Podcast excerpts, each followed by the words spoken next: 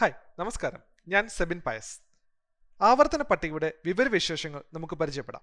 നിലവിൽ അറിയപ്പെടുന്ന നൂറ്റി പതിനെട്ട് മൂലകങ്ങളെ വിവിധ ഗ്രൂപ്പുകളായി തിരിച്ച് അവയുടെ പഠനം എളുപ്പമാക്കാൻ സഹായിക്കുന്ന പട്ടികയാണ് പീരിയോഡിക് ടേബിൾ.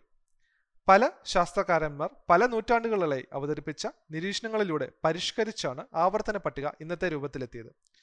മൂലക വർഗീകരണത്തിനുള്ള സമഗ്രമായ ഉപാധിയാണ് ആവർത്തന പട്ടിക.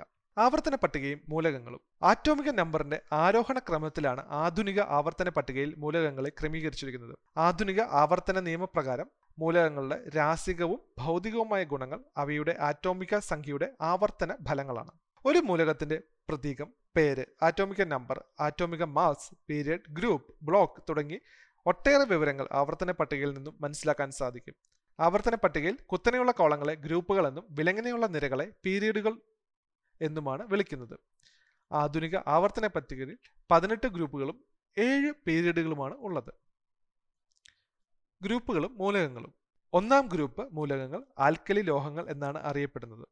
Lithium sodium potassium rubidium caesium francium തുടങ്ങിയവയാണ് ഈ ഗ്രൂപ്പിലെ മൂലകങ്ങൾ.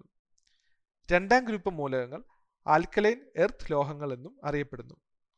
Beryllium magnesium calcium strontium barium radium എന്നിവ ഈ ഗ്രൂപ്പിലെ മൂലകങ്ങളാണ്. മൂന്ന് മുതൽ പന്ത്രണ്ട് വരെ ഗ്രൂപ്പ് നമ്പറിലുള്ള മൂലകങ്ങളെ സംക്രമണ മൂലകങ്ങൾ എന്നാണ് വിളിക്കുന്നത്. സംക്രമണ മൂലകങ്ങൾ ലോഹങ്ങളാണ്. ഇവ നിറമുള്ള സംയുക്തങ്ങളെ ഉണ്ടാക്കുകയും ഗ്രൂപ്പുകളിലും പീരീഡുകളിലും രാസഗുണങ്ങളിലും സദൃശ്യം കാണിക്കുകയും ചെയ്യുന്നു. പതിമൂന്നാം ഗ്രൂപ്പ് മൂലകങ്ങൾ ബോറോൺ കുടുംബം എന്നും പതിനാലാം ഗ്രൂപ്പ് മൂലകങ്ങൾ കാർബൺ കുടുംബം എന്നും അറിയപ്പെടുന്നു. പതിനഞ്ചാം ഗ്രൂപ്പ് മൂലകങ്ങൾ നൈട്രജൻ കുടുംബം എന്നും പതിനാറാം ഗ്രൂപ്പ് മൂലകങ്ങൾ ഓക്സിജൻ കുടുംബം എന്നും അറിയപ്പെടുന്നു. ഹാലജൻ കുടുംബം എന്നറിയപ്പെടുന്നത് പതിനേഴാം ഗ്രൂപ്പ് മൂലകങ്ങളും ഉത്കൃഷ്ടവാതകങ്ങൾ എന്നറിയപ്പെടുന്നത് പതിനെട്ടാം ഗ്രൂപ്പ് മൂലകങ്ങളുമാണ്. ഒന്നാം ഗ്രൂപ്പ് മൂലകങ്ങളിലെ സംയോജക ഇലക്ട്രോണുകളുടെ എണ്ണം ഒന്നും രണ്ടാം ഗ്രൂപ്പ് മൂലകങ്ങളിലേത് രണ്ടും പതിമൂന്നാം ഗ്രൂപ്പ് മൂലകങ്ങളിലേത് മൂന്നും പതിനാലാം ഗ്രൂപ്പ് മൂലകങ്ങളിലേത് നാലും പതിനെട്ടാം ഗ്രൂപ്പ് മൂലകങ്ങളിലേത് എട്ടും ആണ്. പീരിയഡുകൾ. ആധുനിക ആവർത്തന പട്ടികയിലെ ഏഴ് പീരീഡുകളിൽ ഒന്നാം പീരീഡിൽ ഹൈഡ്രജൻ ഹീലിയം എന്നീ രണ്ട് മൂലകങ്ങൾ മാത്രമാണുള്ളത്. ആവർത്തന പട്ടികയിലെ ഏറ്റവും ചെറിയ പീരീഡാണ് ഒന്നാം പീരീഡ് ലിഥിയം മുതൽ നിയോൺ വരെയുള്ള എട്ട് മൂലകങ്ങൾ ചേർന്നാണ് രണ്ടാം പീരീഡ് മൂന്നാം പീരീഡിലും എട്ട് മൂലകങ്ങളാണുള്ളത്. സോഡിയം മുതൽ ആർഗൻ വരെയുള്ള മൂലകങ്ങൾ ഈ പീരീഡിൽ ഉൾപ്പെടുന്നു. നാലാം പീരീഡിലും അഞ്ചാം പീരീഡിലും പതിനെട്ട് മൂലകങ്ങൾ വീതമാണുള്ളത്. പൊട്ടാസ്യം മുതൽ ക്രപ്റ്റോൺ വരെയുള്ള നാലാം പീരീഡിലും റുബീഡിയം മുതൽ സിനോൺ വരെയുള്ള അഞ്ചാം പീരീഡിലും ഉൾപ്പെടുന്നു. ആറാം പീരീഡിലും ഏഴാം പീരീഡിലും ഈ മുപ്പത്തിരണ്ട് മൂലകങ്ങളാണുള്ളത്. സീഷ്യം മുതൽ റാഡോൺ വരെയുള്ളവ ആറാം പീരീഡിലെ മൂലകങ്ങളാണ്. ഏഴാം പീരീഡ് ആരംഭിക്കുന്നത് ഫ്രാൻസിയത്തിലാണ്. ആറാമത്തെ പീരീഡിൽ അൻപത്തിയേഴ് മുതൽ എഴുപത്തി ഒന്ന് വരെ ആറ്റോമിക നമ്പറുള്ള മൂലകങ്ങൾ ലാൻഥനോയിഡുകൾ എന്നറിയപ്പെടുന്നു. ഏഴാം പീരീഡിലെ എൺപത്തി ഒൻപത് മുതൽ നൂറ്റി മൂന്ന് വരെ ആറ്റോമിക നമ്പറുള്ള മൂലകങ്ങൾ ആക്ടിനൈഡുകൾ എന്നറിയപ്പെടുന്നു. ബ്ലോക്കുകൾ. ഒരു മൂലക ആറ്റത്തിന്റെ അവസാന ഇലക്ട്രോൺ ഏത് സബ്ഷെല്ലിൽ വന്നു ചേരുന്നതിനെ അടിസ്ഥാനമാക്കി ആവർത്തന പട്ടികയിൽ മൂലകങ്ങളെ വിവിധ ബ്ലോക്കുകളായി തരംതിരിച്ചിരിക്കുന്നു. ആവർത്തന പട്ടികയിലെ ഒന്നും രണ്ടും ഗ്രൂപ്പ് മൂലകങ്ങളാണ് എസ് ബ്ലോക്ക് മൂലകങ്ങൾ. ഈ ഗ്രൂപ്പുകളിലെ മൂലകങ്ങളിൽ അവസാന ഇലക്ട്രോൺ വന്നു ചേരുന്നത് സബ്ഷെല്ലിലാണ്. മൃദുവായ ലോഹങ്ങൾ ഉൾക്കൊള്ളുന്ന ഈ ബ്ലോക്കിലെ മൂലകങ്ങൾക്ക് ഇലക്ട്രോ പോസിറ്റിവിറ്റി വളരെ കൂടുതലാണ്. ഹീലിയം ഒഴികെയുള്ള പതിമൂന്ന് മുതൽ പതിനെട്ട് വരെ ഗ്രൂപ്പുകളിലെ മൂലകങ്ങളാണ് പി ബ്ലോക്ക് മൂലകങ്ങൾ. ഇവയിൽ മൂലകങ്ങളുടെ അവസാന ഇലക്ട്രോൺ വന്നു ചേരുന്നത് പി സബ്ഷെല്ലിലാണ്. ഇലക്ട്രോ നെഗറ്റിവിറ്റി കൂടുതലുള്ള മൂലകങ്ങൾ ഈ ബ്ലോക്കിൽ ഉൾപ്പെടുന്നു. രണ്ടാം ഗ്രൂപ്പിനും പതിമൂന്നാം ഗ്രൂപ്പിനും ഇടയിൽ വരുന്ന മൂലകങ്ങളാണ് ഡി ബ്ലോക്ക് മൂലകങ്ങൾ. ഇവ സംക്രമണ മൂലകങ്ങൾ എന്നും അറിയപ്പെടുന്നു. ഈ ബ്ലോക്കിലെ മൂലകങ്ങൾ വളരെ കാഠിന്യമുള്ളവയും ഉയർന്ന ദ്രവാങ്കണമുള്ളതുമാണ് നിറമുള്ള സംയുക്തങ്ങൾ ഉണ്ടാക്കാൻ കഴിവുള്ള ഇവ വ്യത്യസ്ത ഓക്സിഡേഷൻ സ്റ്റേറ്റ് കാണിക്കുന്നു. ലാന്ധനേഡുകളും ആക്ടിനേഡുകളും ഉൾക്കൊള്ളുന്നതാണ് എഫ് ബ്ലോക്ക് മൂലകങ്ങൾ. എഫ് സബ്ഷെല്ലിൽ അവസാന ഇലക്ട്രോൺ വന്നു ചേരുന്ന എഫ് ബ്ലോക്ക് മൂലകങ്ങൾ അന്തസംക്രമണ മൂലകങ്ങൾ എന്നും അറിയപ്പെടുന്നു. ഉയർന്ന ദ്രവണാംഗവും ഉയർന്ന സാന്ദ്രതയും ഉള്ള മൂലകങ്ങളാണിത്.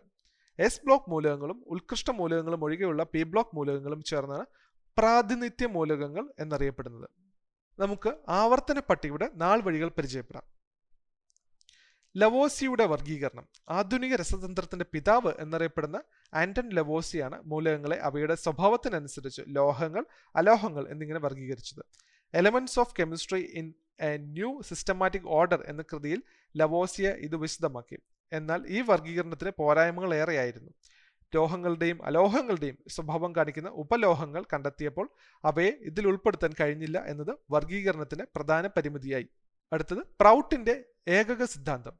മിക്ക മൂലകങ്ങളുടെയും ആറ്റോമിക ഭാരം ഹൈഡ്രജൻ ആറ്റോമിക ഭാരത്തിന്റെ പൂർണസംഖ്യാ ഗുണിതമാണെന്ന നിരീക്ഷണത്തിൽ നിന്ന് ഹൈഡ്രജൻ ആറ്റങ്ങൾ കൂടിച്ചേർന്നതാണ് മറ്റ് ആറ്റങ്ങൾ ഉണ്ടാക്കുന്നതെന്ന് പ്രസ്താവിച്ച് ഇംഗ്ലീഷ് ശാസ്ത്രജ്ഞനായ വില്യം പ്രൗട്ടാണ് കാലക്രമേണയുള്ള തുടർ നിരീക്ഷണങ്ങളിൽ നിന്നും പ്രൗട്ടിന്റെ ഏക സിദ്ധാന്തത്തിന് വിലയില്ലാതായി അടുത്തത് ഡോ ബൈനറുടെ ത്രീ കങ്ങൾ ജർമ്മൻ രസതന്ത്രജ്ഞനായ ജോഹാൻ ഡോ ബൈനർ ആണ് മൂലക വർഗീകരണവുമായി ബന്ധപ്പെട്ട ത്രികങ്ങൾ എന്ന ആശയം അവതരിപ്പിച്ചത്. സമാന ഗുണങ്ങളുള്ള മൂന്ന് വീതം മൂലകങ്ങളുടെ ചെറു ഗ്രൂപ്പുകളെയാണ് ത്രികങ്ങൾ എന്ന് വിളിച്ചത്. Sulphur selenium tellurium calcium strontium barium chlorine bromine iodine lithium sodium potassium തുടങ്ങിയവ ത്രികങ്ങൾക്ക് ഉദാഹരണങ്ങളാണ്. ത്രികങ്ങളിൽ ഒന്നാമത്തെയും മൂന്നാമത്തെയും മൂലകങ്ങളുടെ ആറ്റോമിക മാസിന്റെ ഏകദേശ ശരാശരിയാണ് മധ്യഭാഗത്ത് വരുന്ന മൂലകത്തിന്റെ ആറ്റോമിക മാസ്. ആറ്റോമിക മാസും മൂലകങ്ങളുടെ സ്വഭാവവും തമ്മിലുള്ള ബന്ധം കണ്ടെത്താൻ ഇതു സഹായകരമായി. എല്ലാ മൂലകങ്ങളും ഉൾപ്പെടുത്തി ത്രികങ്ങൾ ഉണ്ടാക്കാൻ കഴിഞ്ഞില്ല എന്നത് ഇതിന്റെ പരിമിതിയായിരുന്നു. അടുത്തത് കോർട്ടോയുടെ ടെലൂറിക് ഹെലിക്സ്. ആയിരത്തി എണ്ണൂറ്റി അറുപത്തിരണ്ടിൽ ഫ്രഞ്ച് ശാസ്ത്രജ്ഞനായ അലക്സാണ്ട്രെ ഷാൻകോർഡോയാണ് മൂലക വർഗീകരണത്തിനെ ടെലൂറിക് ഹെലിക്സ് എന്ന ആശയം അവതരിപ്പിച്ചത്. ഒരു സിലിണ്ടറിൽ സ്പൈറൽ ആകൃതിയിൽ ആറ്റോമിക ഭാരത്തിന്റെ ആരോഹണ ക്രമത്തിൽ മൂലകങ്ങളെ വിന്യസിച്ചാൽ സമാന ഗുണങ്ങളുള്ള മൂലകങ്ങൾ ഒരു ലംബമായി അണിനിരക്കുമെന്ന് കോർട്ടോയ് കണ്ടെത്തി. ടെലൂറിയ മൂലകം ഈ പിരിയൻ പാതയുടെ മധ്യഭാഗത്തായി പ്രത്യക്ഷപ്പെട്ടതിനാലാണ് പട്ടികയ്ക്ക് ടെലൂറിക് എന്ന പേരിലായത്. അടുത്തത് ന്യൂലാൻഡ്സിന്റെ അഷ്ടക നിയമം ഇംഗ്ലീഷ് രസതന്ത്രജ്ഞനായ ജോൺ ന്യൂലാൻഡ്സ് ആണ് അഷ്ടക നിയമം മുന്നോട്ട് വെച്ചത്. മൂലകങ്ങളെ ആറ്റോമിക മാസിന്റെ ആരോഹണ ക്രമത്തിൽ വിന്യസിക്കുമ്പോൾ എട്ടാമത് വരുന്ന ഓരോ മൂലകവും ഗുണങ്ങളിൽ ആദ്യത്തേതിന്റെ ആവർത്തനമാണെന്നായിരുന്നു ന്യൂലാൻഡ്സിന്റെ കണ്ടെത്തൽ. എന്നാൽ കാൽസ്യം വരെയുള്ള മൂലകങ്ങൾ മാത്രമേ ഈ നിയമം അനുസരിച്ചുള്ളൂ. Hydrogen lithium beryllium boron carbon nitrogen oxygen fluorine എന്ന ക്രമം ന്യൂലാൻഡ്സിന്റെ അഷ്ടകങ്ങൾക്ക് ഉദാഹരണമാണ്. അടുത്തത് മേയറിന്റെ ആറ്റോമിക വ്യാപ്ത കർവ്. ജർമ്മൻ ശാസ്ത്രകാരനായ ലോതർ മേയറാണ് ആറ്റോമിക വ്യാപ്ത കർവ് ഉപയോഗിച്ച് മൂലകങ്ങളെ വർഗീകരിക്കാമെന്ന ആശയം മുന്നോട്ട് വെച്ചത്. മൂലകങ്ങളുടെ ആറ്റോമിക മാസിനു നേരെ അവയുടെ ആറ്റോമിക വ്യാപ്തം അളയാടപ്പെടുത്തിയ മേയർ ആറ്റോമിക വ്യാപ്തിക കർവിൽ ഒരേ സ്വഭാവമുള്ള മൂലകങ്ങൾ സമാന സ്ഥലങ്ങളിൽ സ്ഥിതി ചെയ്യുന്നതായി കണ്ടെത്തി. അടുത്തത് മെൻഡലേഫിന്റെ ആവർത്തന പട്ടിക. ആയിരത്തി എണ്ണൂറ്റി അറുപത്തി ഒമ്പതിൽ ആവർത്തന പട്ടികയുടെ ആദ്യ രൂപം അവതരിപ്പിച്ച റഷ്യൻ ശാസ്ത്രജ്ഞനാണ് ദിമിത്രി മെൻഡലേഫ് ആണ് ആവർത്തന പട്ടികയുടെ പിതാവ് എന്നറിയപ്പെടുന്നത്.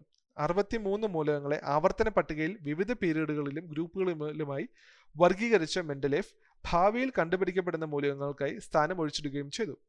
മൂലകങ്ങളെ രാസികവും ഭൗതികവുമായ ഗുണങ്ങൾ അവയുടെ ആറ്റോമിയ മാസിന്റെ ആവർത്തന ഫലങ്ങളാണെന്ന് പ്രസ്താവിച്ചതായിരുന്നു മെൻഡലേഫിന്റെ ആവർത്തന നിയമം. മോസ്ലിയുടെ പരിഷ്കരണം.